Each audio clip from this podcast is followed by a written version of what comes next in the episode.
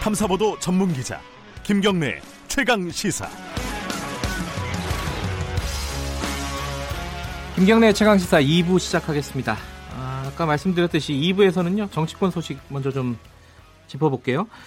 어, 제 자유한국당을 제외한 여야 4당이 어, 선거제 개혁안 공수처법 패스트트랙에 합의를 했습니다. 어, 오늘 어, 각 당에서 의원총회를 통해서 추인을 할 예정이고요.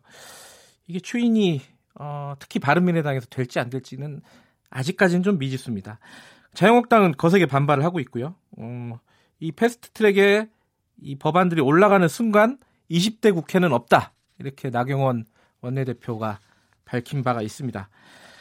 자, 이 국회 소식 항상 들으면은 복잡하고 깝깝하고 뭐 이렇습니다. 자, 오늘은 더불어민주당 홍익표 수석 대변인 연결하겠습니다. 안녕하세요. 예, 안녕하십니까. 반갑습니다. 일단 가장 큰 쟁점이 공수처였지 않았습니까? 네, 그렇습니다. 공수처가 어떻게 합의가 됐는지 간략하게 좀 어, 소개를 해주시죠. 네, 지금까지 그 핵심은 공, 공수처의 기소권과 수사권이 다 부여되느냐였습니다. 네.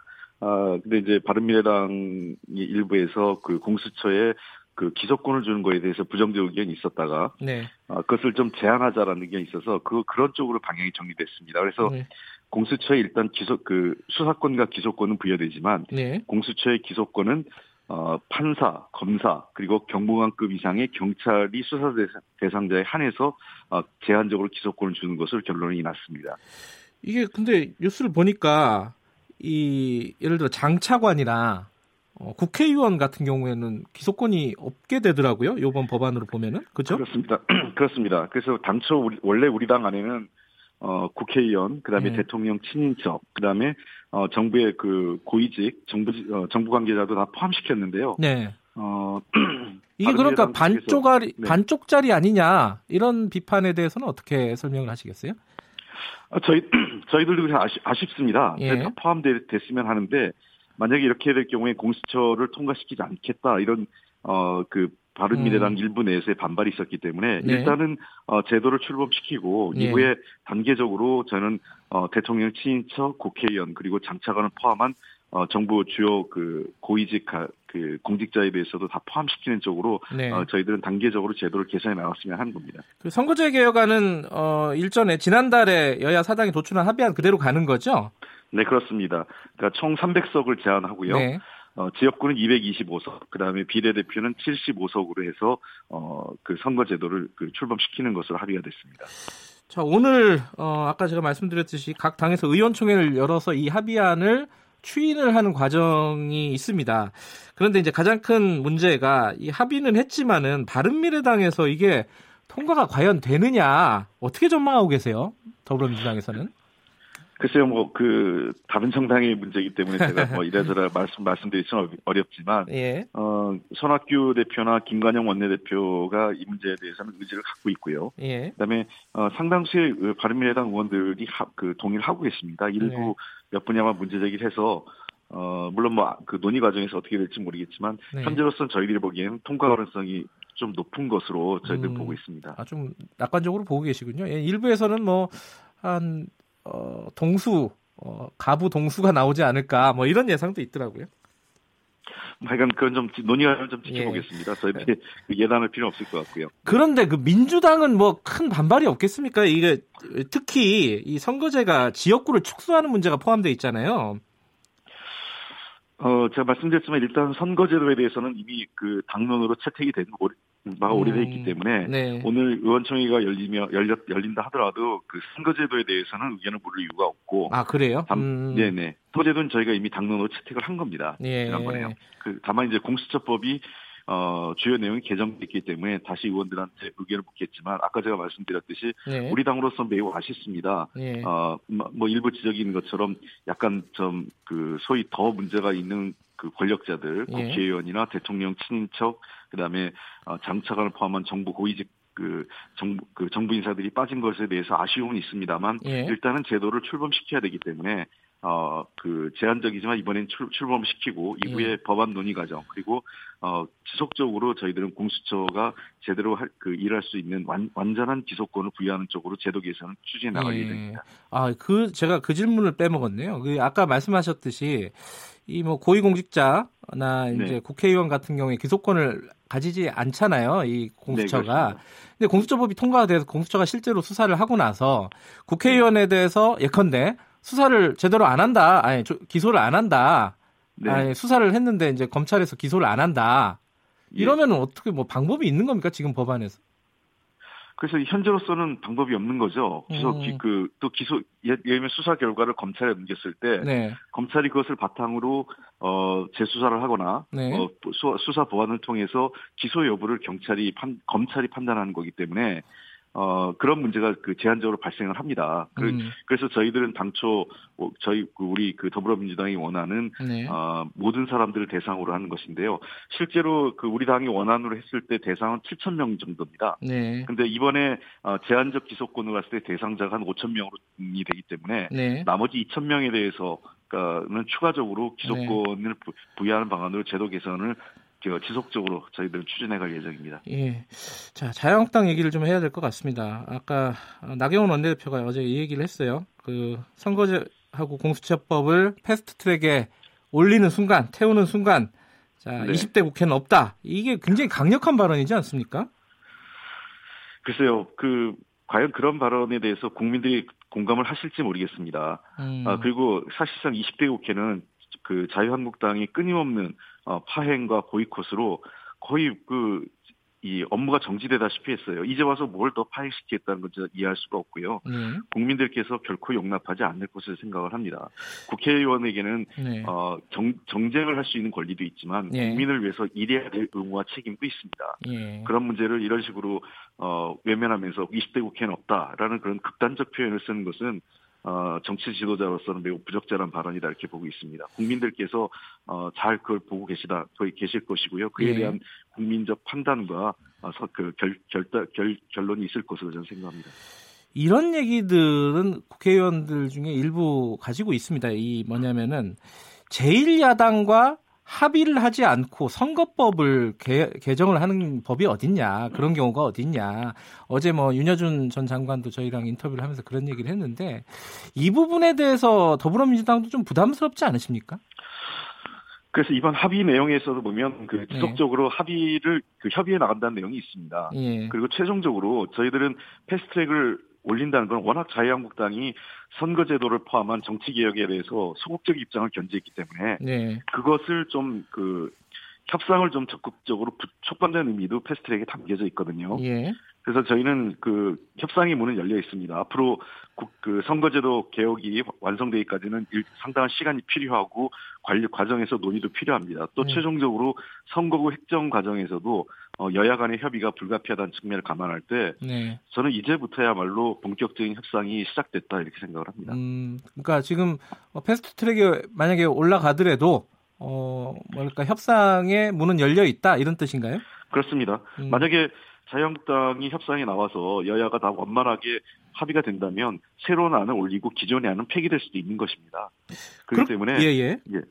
그 자유한국당이 너무 이렇게 극단적으로 뭐 국회가 문을 닫는다 이렇게 표현할 이유는 없다 저는 생각을 하고요. 본인 워낙 이제 자유한국당이 앞에서는 뭐 협상의 의지를 보인 척하지만 사실상 아무런 이 지금 여러 많은 전문가나 국민들께서 현재 선거제도 어, 독식하는 선거제도에 대한 문제를 얘기하고 그다음에 선거의 결과가 자기들이 가, 가지고 간 지지율만큼의 정당 의석을 가져가야 되는 거 아니냐라는 문제 제기가 있었기 때문에 네. 그러한 제도 개선에 의지를 갖고 나와주면 된다고 생각을 합니다.